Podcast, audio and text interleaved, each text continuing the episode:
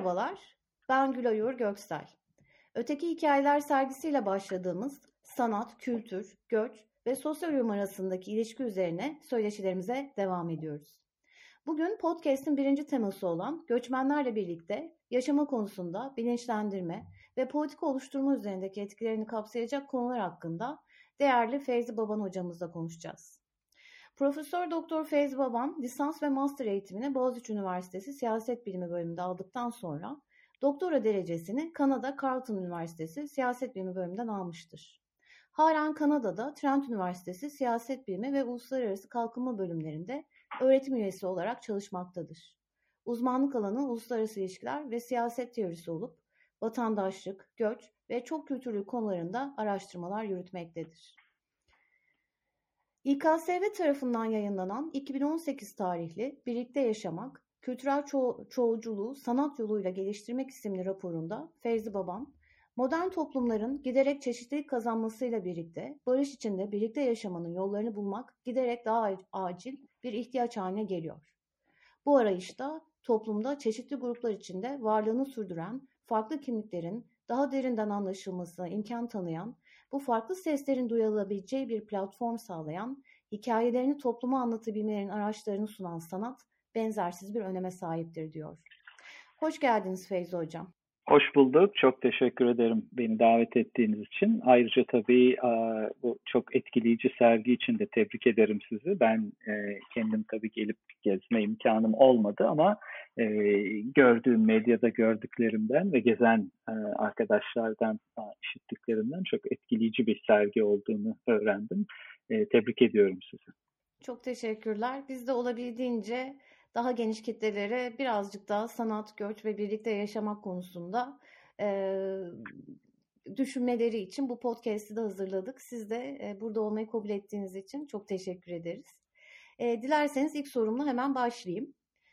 E, göçmenlerin getirdikleri farklılıklarla birlikte yaşamak ideali sizce nasıl tanımlanmalı? E, radikal kozmopolitizm teorisi sağ partilerin yükselişe geçtiği bu dönemde birlikte yaşamayı hayal ederken bize ne kadar yardımcı olur?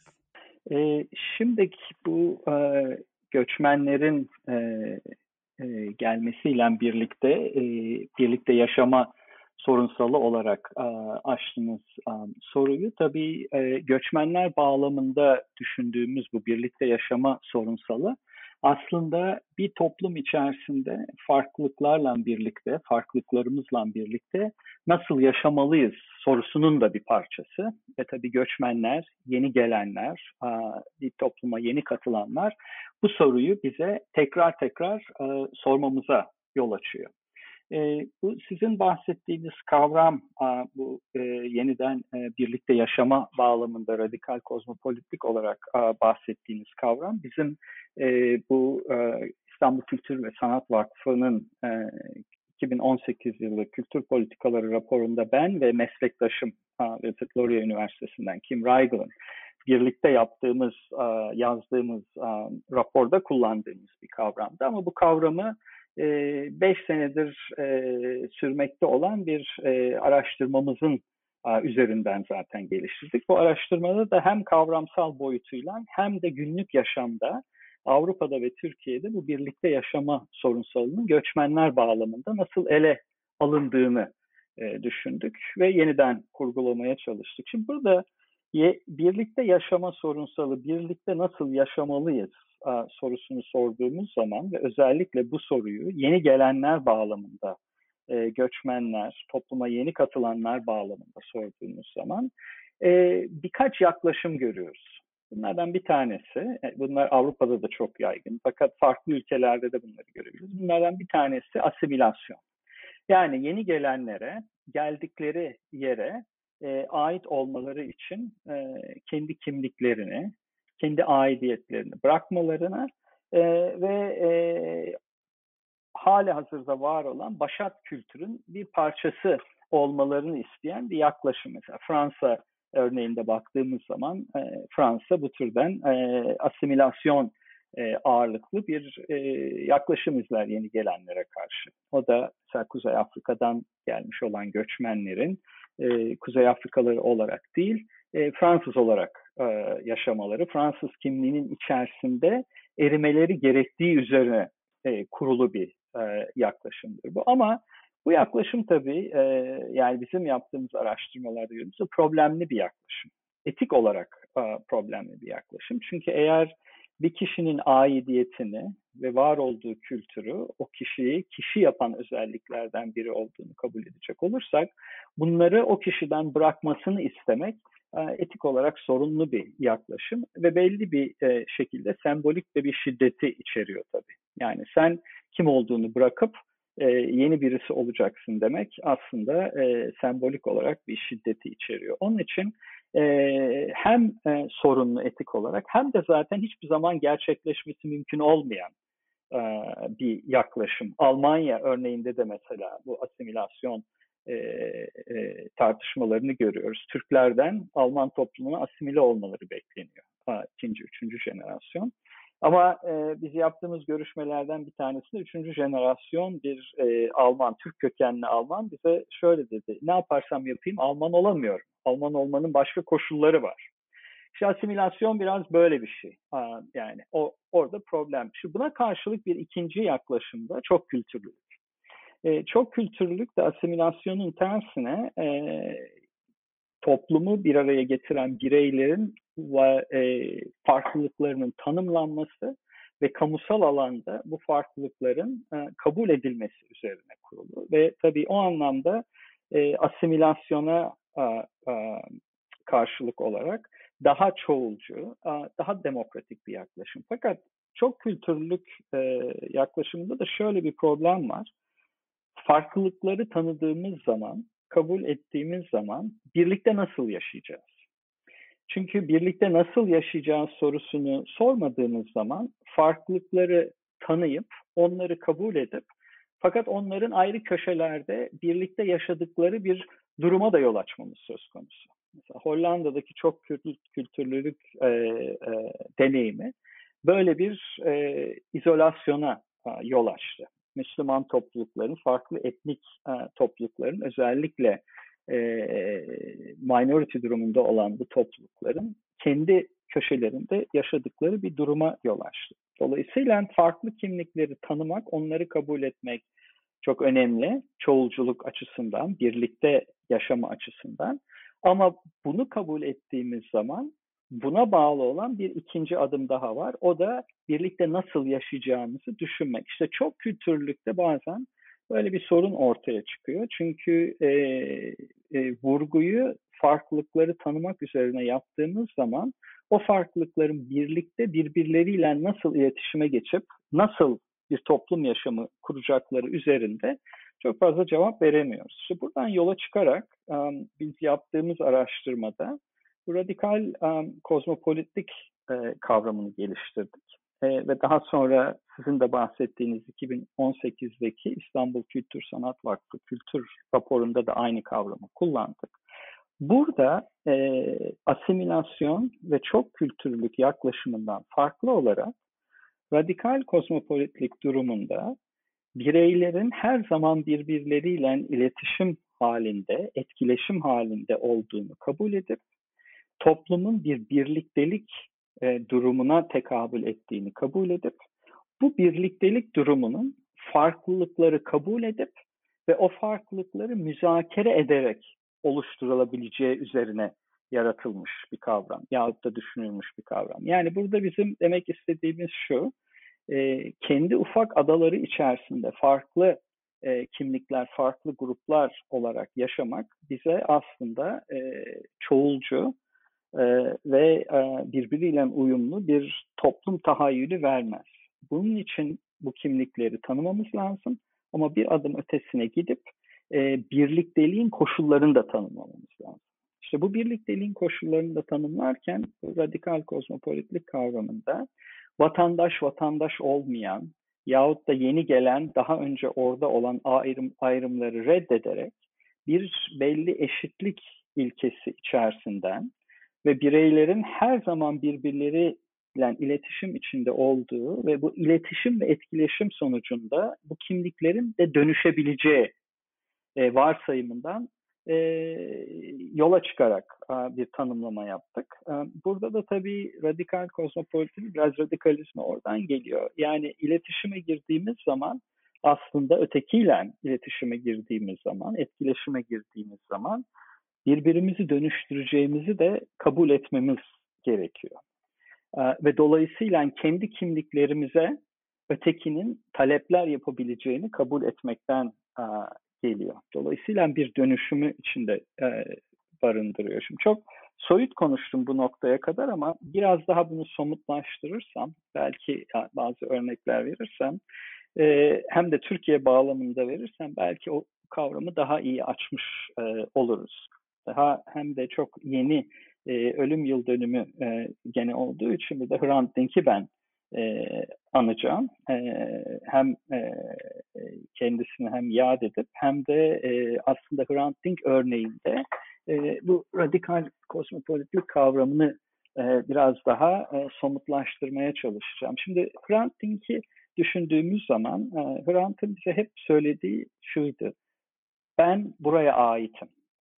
Ama ben buraya aitken kendi kimliğimle tanınmak istiyorum. Yani beni Ermeni kimliğiyle, kimliğiyle Ermeni kimliğimle, benim e, tarihimle, benim bu topraklardaki varoluş koşullarımla e, tanımanızı istiyorum. Ama burada durmadı Hrant Dink ve beni Ermeni kimliğimle tanıdıktan sonra ben ortak kimliğimize dair de bir şeyler söylemek istiyorum dedi. Dolayısıyla Hrant Dink'in aslında bize anlatmak istediği o farklılığıyla birlikte Türkiye'deki milli kimlik kavramı üzerine tekrar düşünmek, bizi bu kavramı sorgulamaya yol açmak, bu kavramın yahut da bu kimliğin kimleri içerdiğini, kimleri dışladığını ve dışlayanların hikayesini, sesini dinleyerek kendi kimliğimizi tekrar yeniden oluşturabileceğimiz de Hrant Dink'in söylediği. O anlamda e, dinlediğimiz zaman Hrant Dink'i işte tam da bizim radikal kozmopolitikte anlatmaya e, çalıştığımızın e, günlük hayatta e, bir e, cisme kavuşmasıydı Hrant Dink'in e, söylemi. E, böyle bir e, e, örnekti mesela baktığımız zaman. Bunu tabii şimdi bugün sanat bağlamında konuşuyoruz. Sanat bağlamında düşünecek olursak mesela Bejan Matur'un şiirlerine baktığınız zaman yahut da mesela Mehmet Uzun'un hikayelerini okuduğunuz zaman Türkiye'deki Kürt kimliği üzerinden aslında onların sadece tanınmayı değil ama e, Türk kimliği üzerine de sorular sorduğu ve bizleri onun üzerine düşünmeye e, sorguladığını e, görüyoruz. Başka bir örnek mesela verecek olursam e, tam da e, zamanlaması itibariyle e, herkesin de Türkiye'de şu anda çok konuştuğu kulüp dizisi mesela. E, bunun e, ikinci e, sezonu yayınlandı biliyorsunuz yakınlarda ve onun bir son sahnesi vardı. E, herkesin e, dışlananların birlikte masaya oturduğu e, sahne. Ben bu tartışmaların bir kısmını takip ettim e, Türkiye'de ve e, orada mesela bazıları bu sonu gerçekçi bulmadı. E, dediler ki e, yani bu kadar olan bitenden sonra ve Türkiye'de bu yaşadıklarımızdan sonra e, böyle bir masa tahayyülü gerçekçi değil. Ben biraz aksini düşündüm. Aslında o masa belki de e, geleceğe dair bir umuttu. Yani e, kulüp dizisi son derece hümanist bir mesajla e, bitirdi. Ve e, dedi ki e, yani bütün bu olan bitene rağmen e, ana karakter dizideki e, e, Yahudi karakter olsa terk etmeyi, Türkiye'yi terk etmeyi reddetti. Burada kaldı. Aynen Hrant'ın dediği gibi ben buraya ait biriyim dedi. Ve farklılıklar o masanın etrafında e, buluştu. Dolayısıyla e, bu bir e, humanist e, mesajdı dizinin verdiği ve bizi sorgulamaya yol açtı bu sanat eseri vasıtasıyla.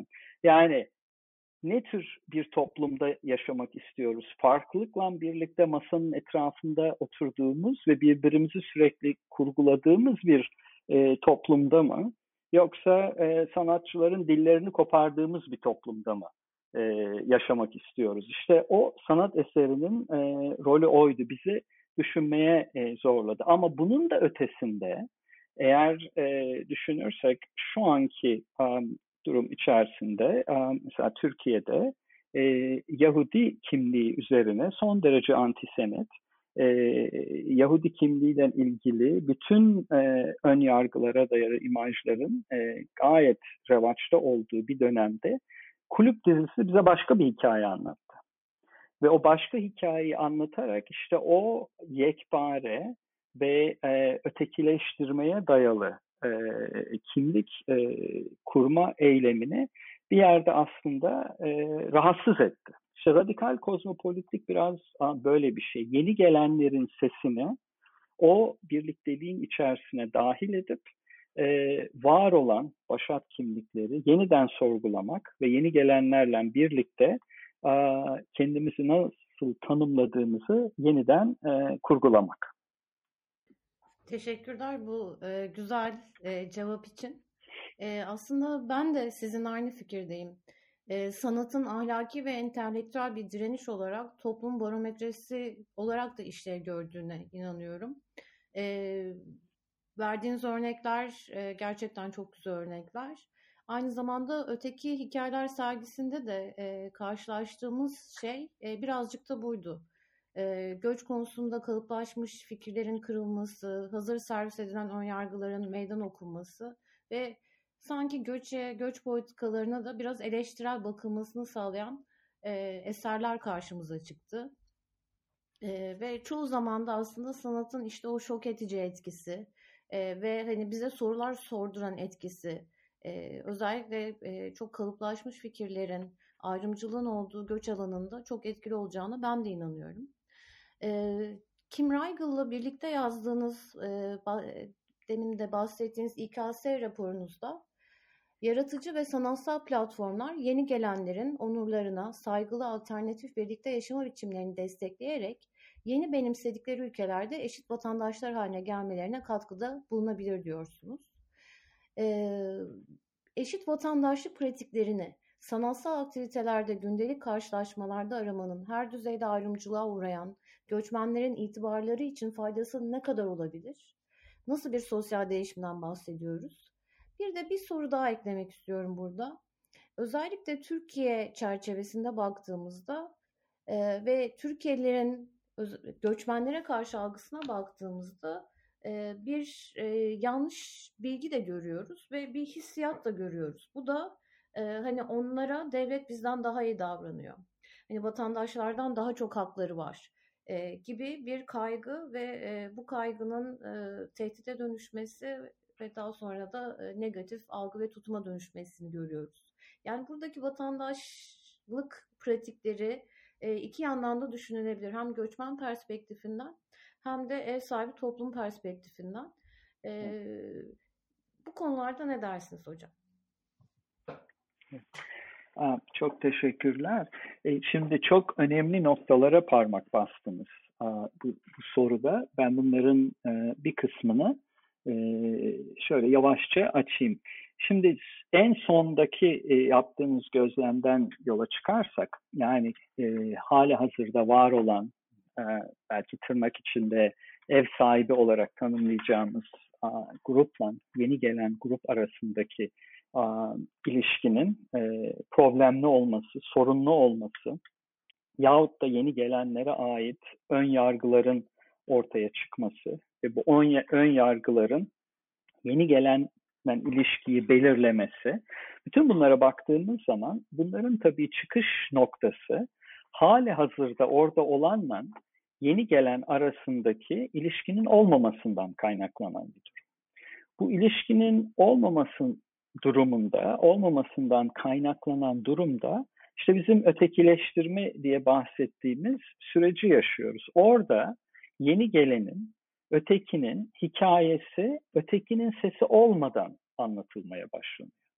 Türkiye'de Suriyelileri düşünecek olursanız mesela yekpare bir Suriyeli kavramı var e, Türkiye'de. Herkes Suriyelilerle ha, ilgili konuşuyor. Ama burada var olmayan tek bir şey var, o da Suriyelilerin kendisi. Yani e, günlük hayatta Suriyelilerle ilgili söylenen, işte bu demin sizin bahsettiğiniz ön yargılar, yahut da yanlış bilgiler, doğru olmayan bilgiler, yahut da Suriyelilere atfedilen e, bazı davranış kalıpları, bütün bunların hepsi Suriyelilerin kendi hikayeleri, kendi sesleri olmadan e, ortaya çıkan e, e, anlatımlar. E, ben 6-7 senedir e, Türkiye'nin genelinde e, gene iki meslektaşımla Kim Raygıl ve e, Suzan İncan'la Suriyelilerle e, ilgili saha çalışmaları yaptım. Ve Türkiye'de sizler gibi çok değerli akademisyenler de bu saha çalışmalarını e, son 7-8 senedir yapıyor. Hepimizin birlikte gördüğü bir şey var. Suriyeliler diye bir grup yok aslında. Farklı farklı bireyler var.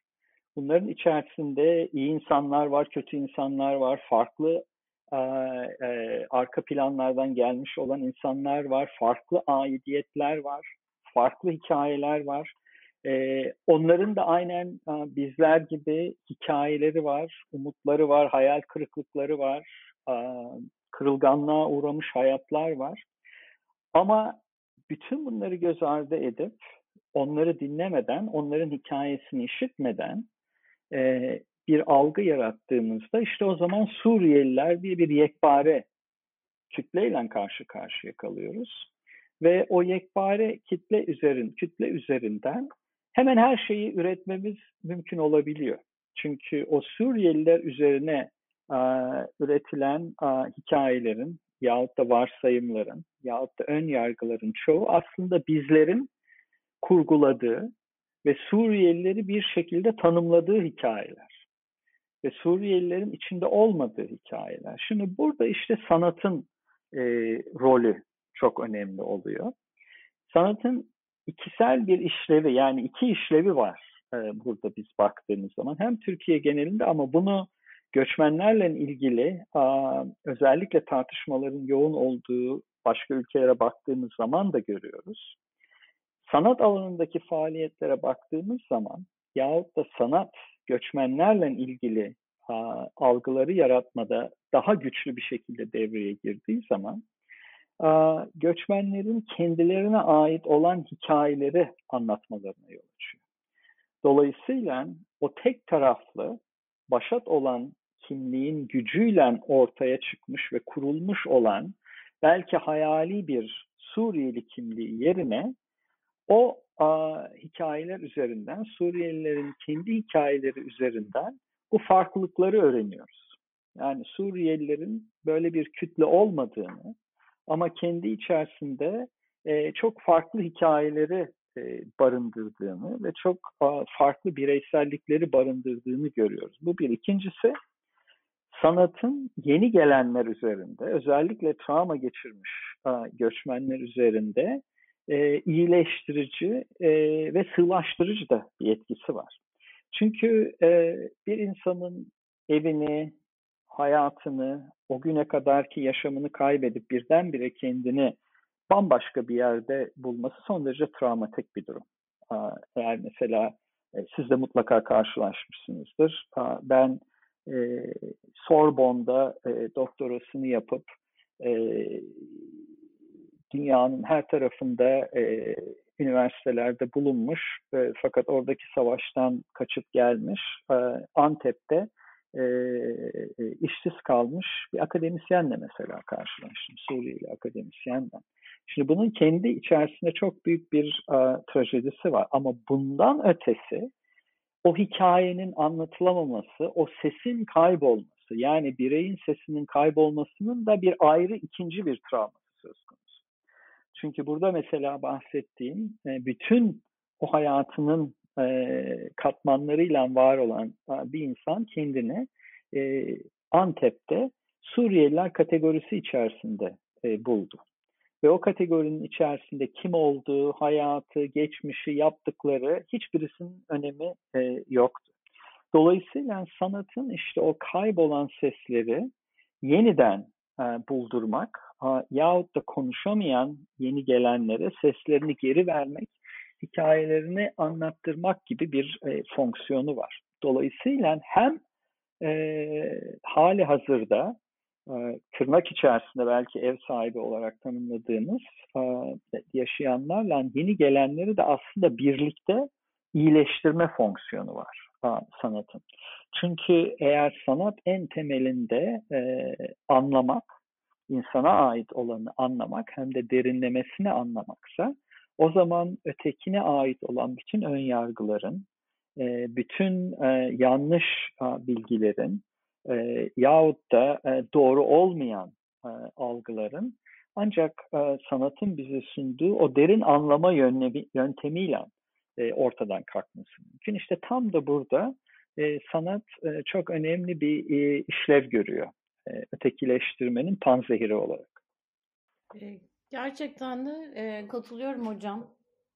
E, sanatın böyle bir işlevi e, olabileceğini ben de düşünüyorum. E, ama maalesef belki de söylediğim sebeplerden e, sorudaki hani gündelik karşılaşmalara, sanat aktivitelerine çok fon veya e, dikkat ayrılmıyor. E, özellikle 2018'den sonra Türkiye'de e, sosyal uyum programlarının çok arttığını gözlemledim ben. Ama bu sosyal uyum programlarında e, hani e, sanata ayrılan bütçe e, veya düşünce veya bu programların dizaynında sanatın yeri çok da konuşulmuyor.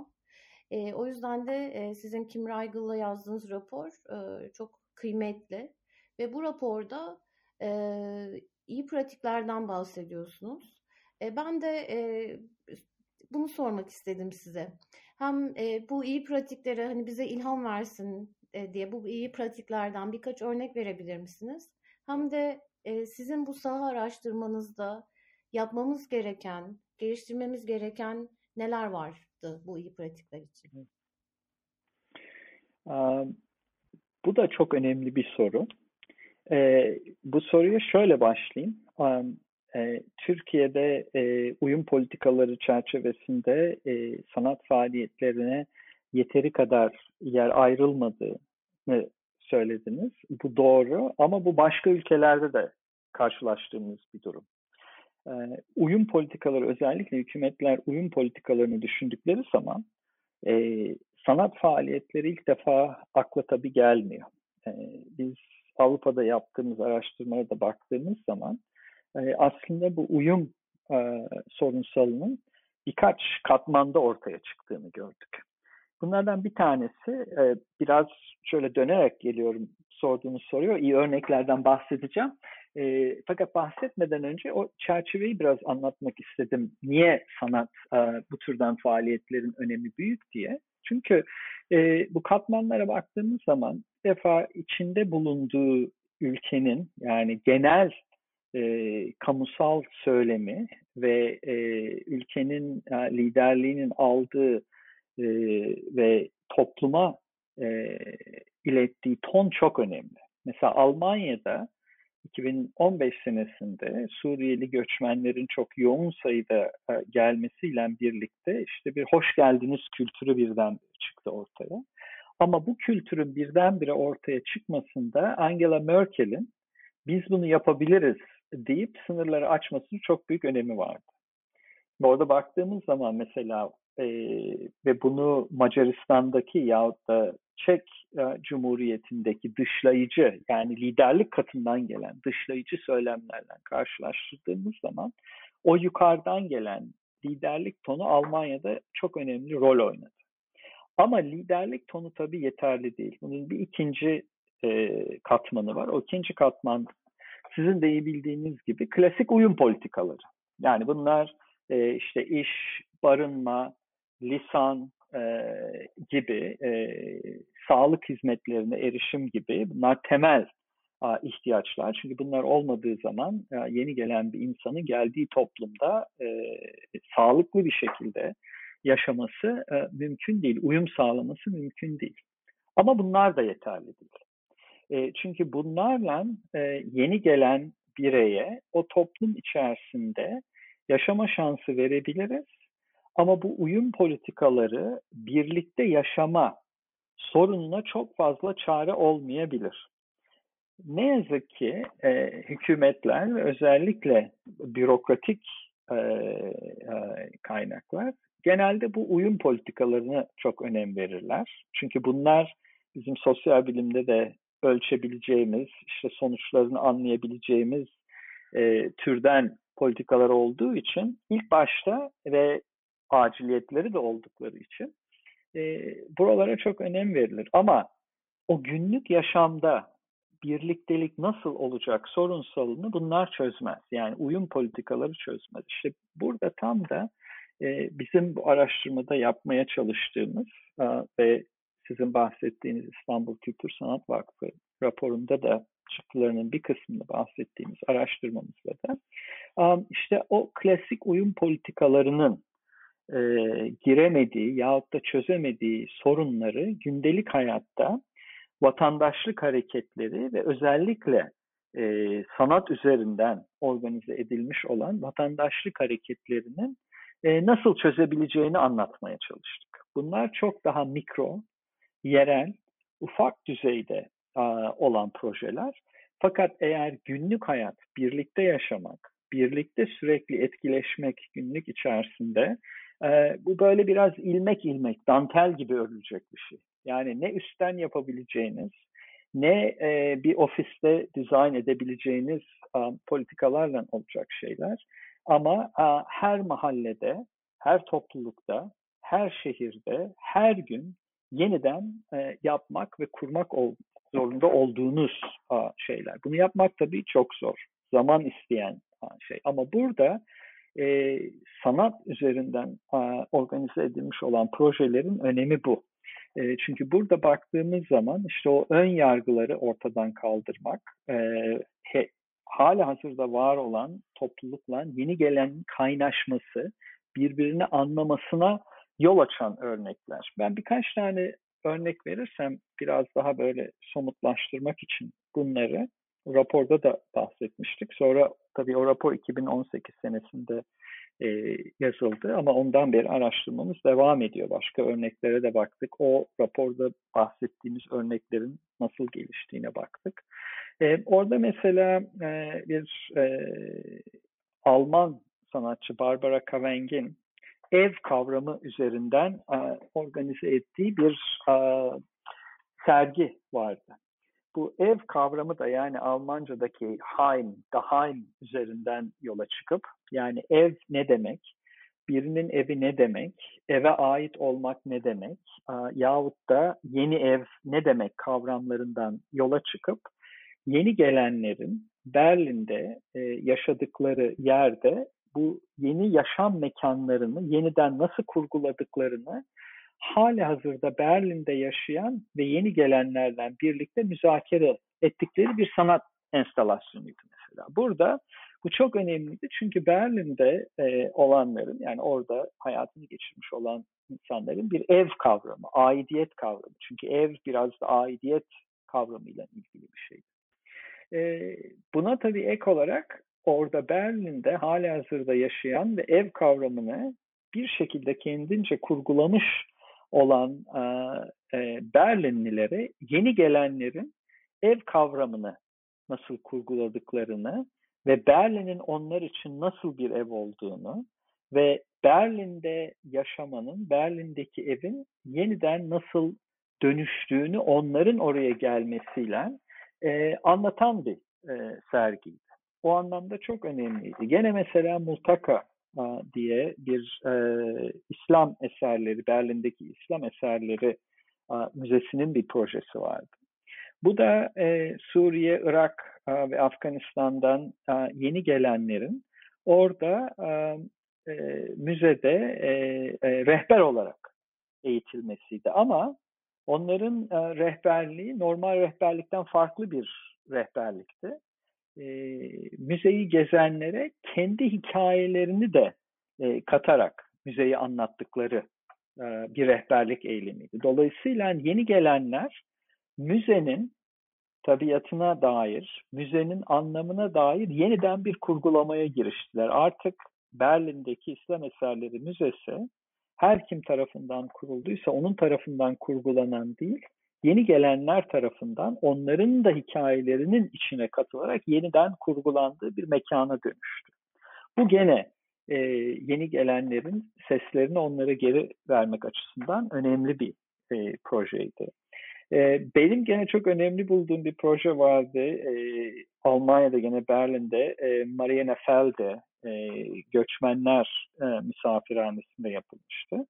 E, bu Mariana Felde çok ilginç bir e, örnektir. Burası ta e, e, Doğu Almanya zamanından beri e, kaçıp Doğu Almanya'dan e, Doğu Berlin'den Batı Berlin'e kaçanların ilk defa misafir edildiği ama ondan sonra Yugoslavya Savaşı sırasında Yugoslavya'dan gelen göçmenlerin misafir edildiği, daha sonra Irak Savaşı sırasında Irak'tan gelenlerin misafir edildiği ve en sonda Suriyelilerin misafir edildiği bir yerdi. Ve Marienefeld de tabii o anlamda ilginç bir mekandı. Çünkü 1940'lardan başlayarak aslında Almanya'nın sürekli mülteci kabul eden ve bir mülteci hikayesinin yaşandığı bir yerdi. Burada mülteciliğin e, tezahürü üzerine olan açılan sergi Almanlara mülteci e, tecrübesinin Almanlara yabancı değil,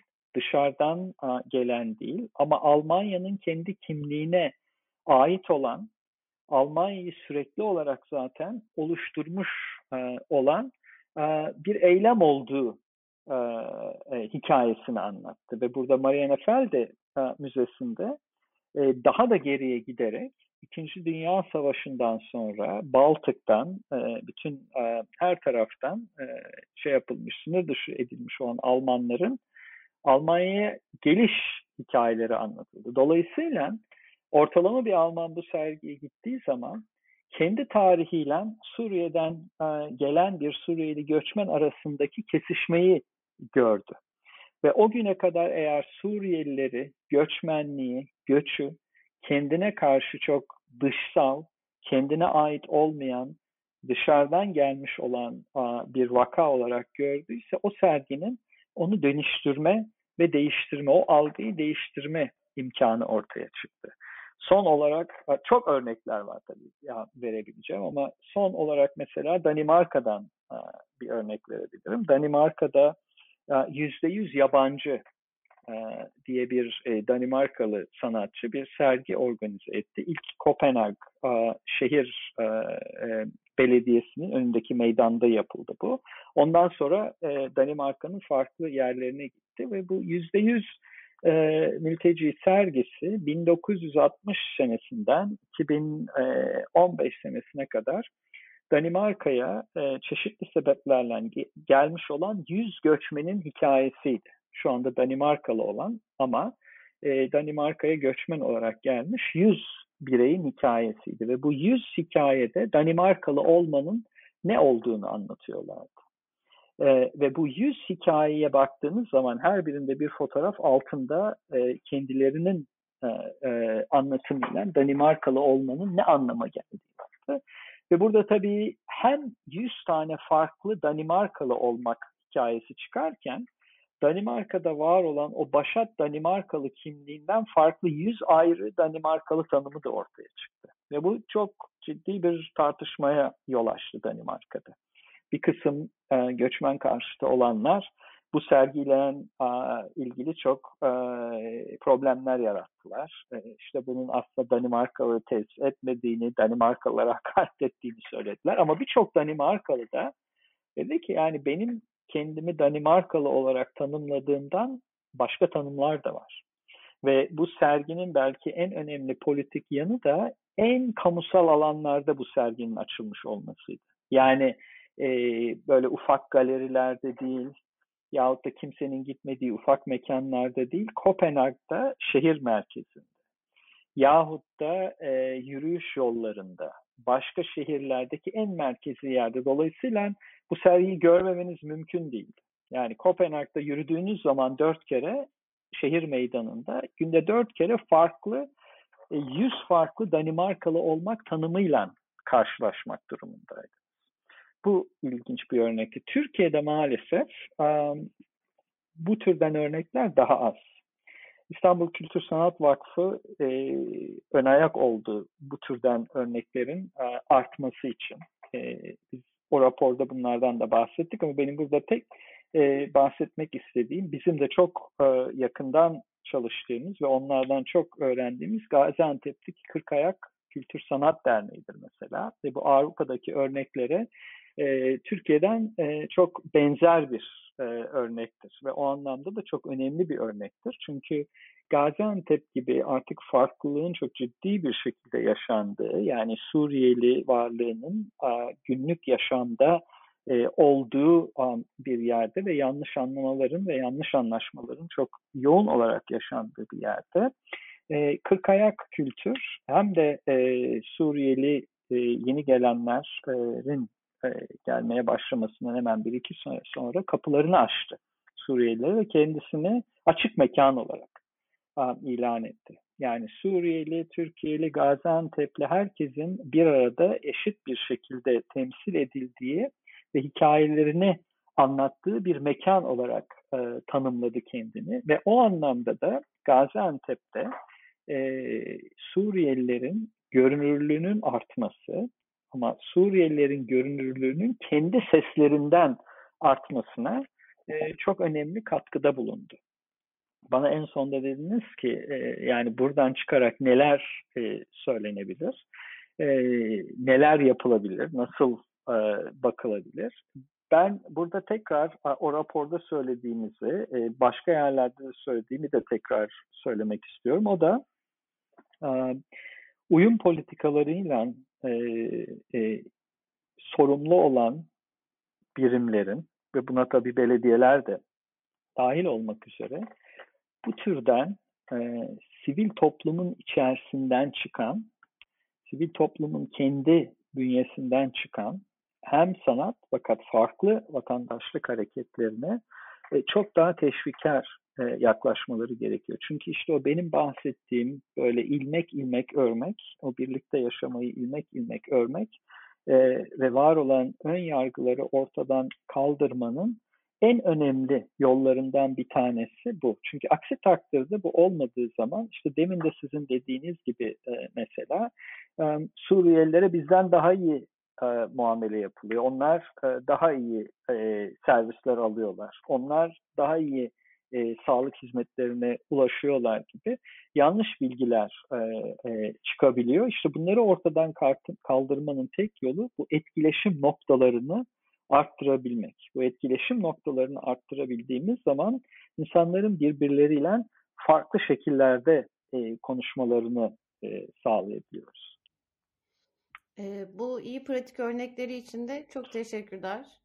Ee, hani söyleyecek aslında çok söz var. Ee, ses Suriyelilerin bir e, ortak bir kimlikmiş gibi gösterildiği, insanların sessiz kaldığı, itibarlarını kaybettiği e, bir hayattan bahsediyoruz. Dünyanın çoğu yerinde de maalesef bu öyle olmak zorunda kalıyor. Çünkü göçmen karşıtlığı her geçen gün daha da yükseliyor e, hani empati belki kurabiliyoruz ama o sempati hani ben o, onun yerinde olsam bunu yapmazdım. O bir e, adımı daha atmıyoruz. Atamıyoruz çünkü e, o kafamızdaki kalıpları değiştirmeye çok da niyetimiz yok. O yüzden de e, sizin verdiğiniz bütün bu örnekler e, işte sanatın e, bu kalıp yani ayrımcılığı sebep olan belki de farkında bile olmadığımız e, bu tarz kategorileri yıkmamız için de çok önemli. Hani Türkiye vatandaşı kimdir sorusunu bugüne kadar kaç kişi, kaç kişi sorduk. E, sonuçta bize öğretilen şeylerle yaşıyoruz e, ve ona göre de e, ayırıyoruz, e, dışlıyoruz, ayıplıyoruz, istemiyoruz. O yüzden de hani halbuki e, problem ne bizde ne ötekinde ne göçmende. Çünkü aslında bizim hikayelerimiz aynı. Belki de problem işte tam da o kategorilerde. E, o yüzden de bu iyi pratik örnekleri çok çarpıcı oldu. Buradan da söylemek isterim ki e, Multaka'nın e, yaratıcılarıyla da bu podcast'te görüşeceğiz hocam. E, çok, çok yakında evet bu Multaka tanışma, buluşma noktası anlamına geliyor sanırım. Evet, evet. Ve mükemmel evet. bir iyi pratik. Burada da evet.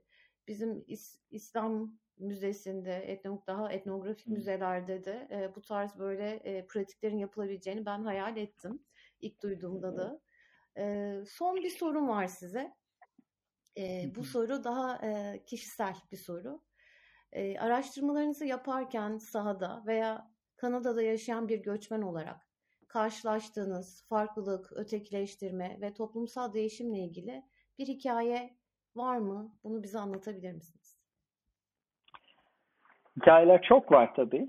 Ee, anlat, e, bir tane aklıma geleni belki size anlatayım. O da hem de kendi kişisel tarihimden yola çıkarak anlatayım. Ee, e, hep bana o hikaye birlikte yaşamanın aslında ne kadar emek isteyen e, ve meşakkatli bir iş olduğunu da e, hatırlatır hep geriye dönüp e, baktığım zaman. Ben e, Kanada'ya bu ilk doktoramı yapmaya gittiğim zaman da Ottawa'da dediğiniz gibi Carleton Üniversitesi'ne yaptım. İlk oraya gittiğim zaman da ilk aylarıydı. E, ve orada Ottawa'da tanıştığım bir çift beni yemeğe davet ettiler akşam. E, bir şekilde tanışmıştık. E, ben de tabii zaten yeni gittiğim için kimseyi tanımıyorum. Kim davet ederse hemen koşa koşa gidiyordum o zamanlar. E, gittim orada da adet olduğu üzere giderken e, bir e, şişe şarap aldım. Kanada'da giderken birinin evine yemeğe gittiğiniz zaman genelde içecek bir şey götürürsünüz. Ben de bir şişe şarap aldım. Gittim oturduk yemek başladı gayet güzel. Teşekkür ettiler bana şarap için. Ondan sonra şarabı açtılar. Onlar e, bardaklarına koydular. Ama bana koymadılar. Ben baktım bana acıbası, bana sormadılar, koymadılar da. Ee, sonra bir şey söylemedim ama bir garibime gitti. Yani niye şimdi bunlar içiyorlar şarabı? Bana sorulmadı bile. Biraz da aslında bozuldum. Yani kabalık olarak algıladım bunu.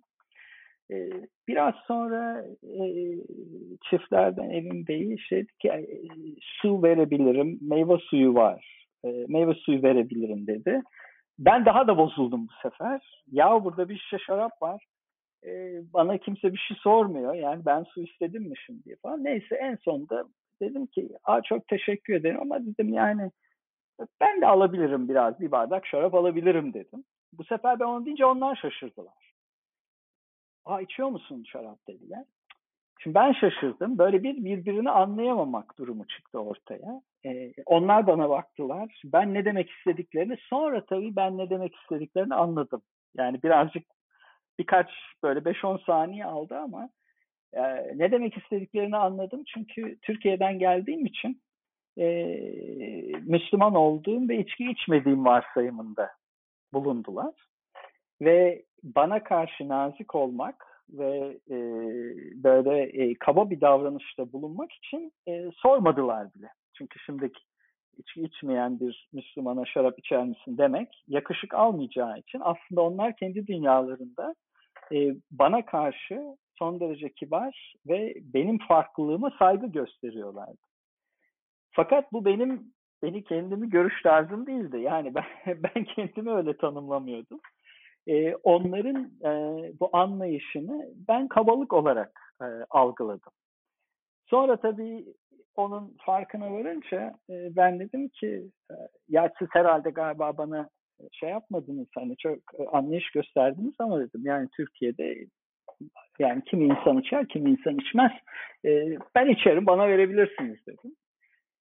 Şimdi bu ilginç bir aslında etkileşim oldu çünkü e, ben her ne kadar ilk başta bozulsam da aslında bozulmadım. Çünkü onların bana karşı yaptıkları bir davranış. Yani bana anlayışlı olmak e, e, çabası içerisinde. Yani. Dolayısıyla iyi niyetli bir e, çaba vardı orada. Fakat sonra ben kendimi anlatınca bu sefer onlar çok utandılar. Kendilerini garip hissettiler. Özürler dilediler. Ki özür dilemenize gerek yok. Ama aynı zamanda o etkileşim de onlar için de bir dönüm noktası oldu. Çünkü e, her e, Müslüman ülkeden gelen her bireyin a, illa inançlı bir Müslüman olacağı yahut da şarap içmeyeceği e, durumu olacağını da anlamış oldular. Çünkü onu bilmiyorlardı. Ve büyük bir ihtimalle belki benden sonraki e, karşılaşmada aynı benzer bir durumda öyle bir şey yapmayacaklardı. Öyle tabii iş tatlıya bağlandı. Ama yani şuradaki ufak örnekte bile her zaman ba bana o, o anlatır e, o örnek. E, yani işte bu birlikte yaşamak, farklılıklarla birlikte yaşamak her iki tarafın da aslında e, çok ciddi çabasını isteyen, e, iyi niyetle yaklaşılması gereken. Çünkü ben orada kızıp belki e, çok bozulup kabul de etmeyebilirdim. Yani siz beni niye böyle tanıdı biz e, e, you know, bu konuda e, bozulabilirdim. E, ama işte o e, yani bu birlikteliğin sürekli karşılıklı çabayla yeniden e, kurulan birbirimizi ancak böyle dönüştürebileceğimiz e, gerçeğini hep bana kafamın kendisi. Üzerinden neredeyse mesela 20 sene geçti bunun ama e, birlikte farklılıkla birlikte yaşama kavramını düşündüğün zaman her zaman bu anekdot gelir e, aklıma. Ve o ufacık anda bile aslında bunun nasıl bir müzakere olduğunu e, anlayabilmek için. Çok çok güzel bir örnek. Aslında ben de Feyzi Hocam gibi bir süre Kanada'da yaşadım ve bu tarz şeylerle çok çok karşılaştım. Bu Kanada'da günlük olan bir durum olabiliyor bu yaşananlar. Evet, evet. Benim de çok kısa aklımda şöyle bir hikaye var. Bu da sizinkinden farklı olarak hani bu kalıplaşmış fikirlerin nasıl böyle hani insanları şoka uğratacağı konusunda.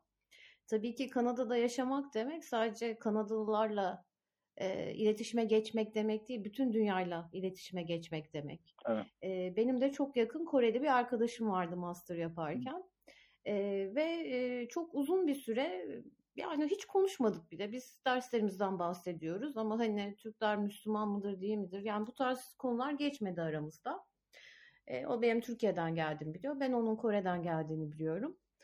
Daha sonra işte benim bir yakınım evleniyordu. Ondan bahsettim. O da dedi hangi kilisede mi evlenecek dedi. Ben dedim yok hayır biz Türkler kilisede evlenmeyiz yani. O da dedi ki niye? Hani şey dindar olmadığınız için mi? Ben de dedim ki yok din yani hani dindar olanlar da kilisede evlenmez. Çünkü biz e, yani yüzde 90 civarı Müslüman e, bir topluluğuz. E, yani hani kilisede evlenmek gibi bir kültürümüz yok. E, ve Koreli arkadaşımın yaşadığı şoku size anlatamam. Çünkü benim başım kapalı olmadığı için e, ve Türkiye hakkında da çok bilgisi olmadığı için Türklerin Hristiyan olduğunu düşünmüş. E, Koreli biliyor Koreliler, e, Kore Kore Savaşı'nda Türklerin Korelilere yardım ettiğini, o yüzden bir Türklere karşı sempatisi olduğunu biliyor ama nereden geldiğini bilmiyor. Aynı zamanda Müslümanlara karşı nefreti olduğunu biliyor ama nereden geldiğini bilmiyor. Ee, ve birden kafası karıştı e, Türklerin Müslüman olduğunu duyunca. Çok şok oldu ve dedi ki o zaman dedi ben Türkleri seviyorum. Müslümanları pek sevmiyorum. Peki yani hani şimdi ne yapacağım? yani hani şey gerçekten de çok da dürüst bir kızdı. Çok da enteresandı. Umarım daha bu konuda ılıman olmuştur diye ümit ediyorum. Ama işte bunlar yani güzel örnekler. Hep günlük hayatta aslında yani belki böyle çok soyut olarak tartıştığımız kavramların aslında günlük hayatta her gün nasıl yaşadığımız hem bazen aslında yani bu kavramların dışında farkında olmadan da stratejiler de geliştirdiğimiz durumlar bunlar. Çünkü düşündüğünüz zaman her gün bu türden e, durumları aslında müzakere ediyoruz tabii. Kesinlikle hocam. Bu güzel sohbet için çok çok teşekkür ediyorum. Ben teşekkür ederim. Ee, Öteki Hikayeler podcastinde bugün Feyzi Baban'la konuştuk. Ee, bir dahaki söyleşimizde görüşmek üzere.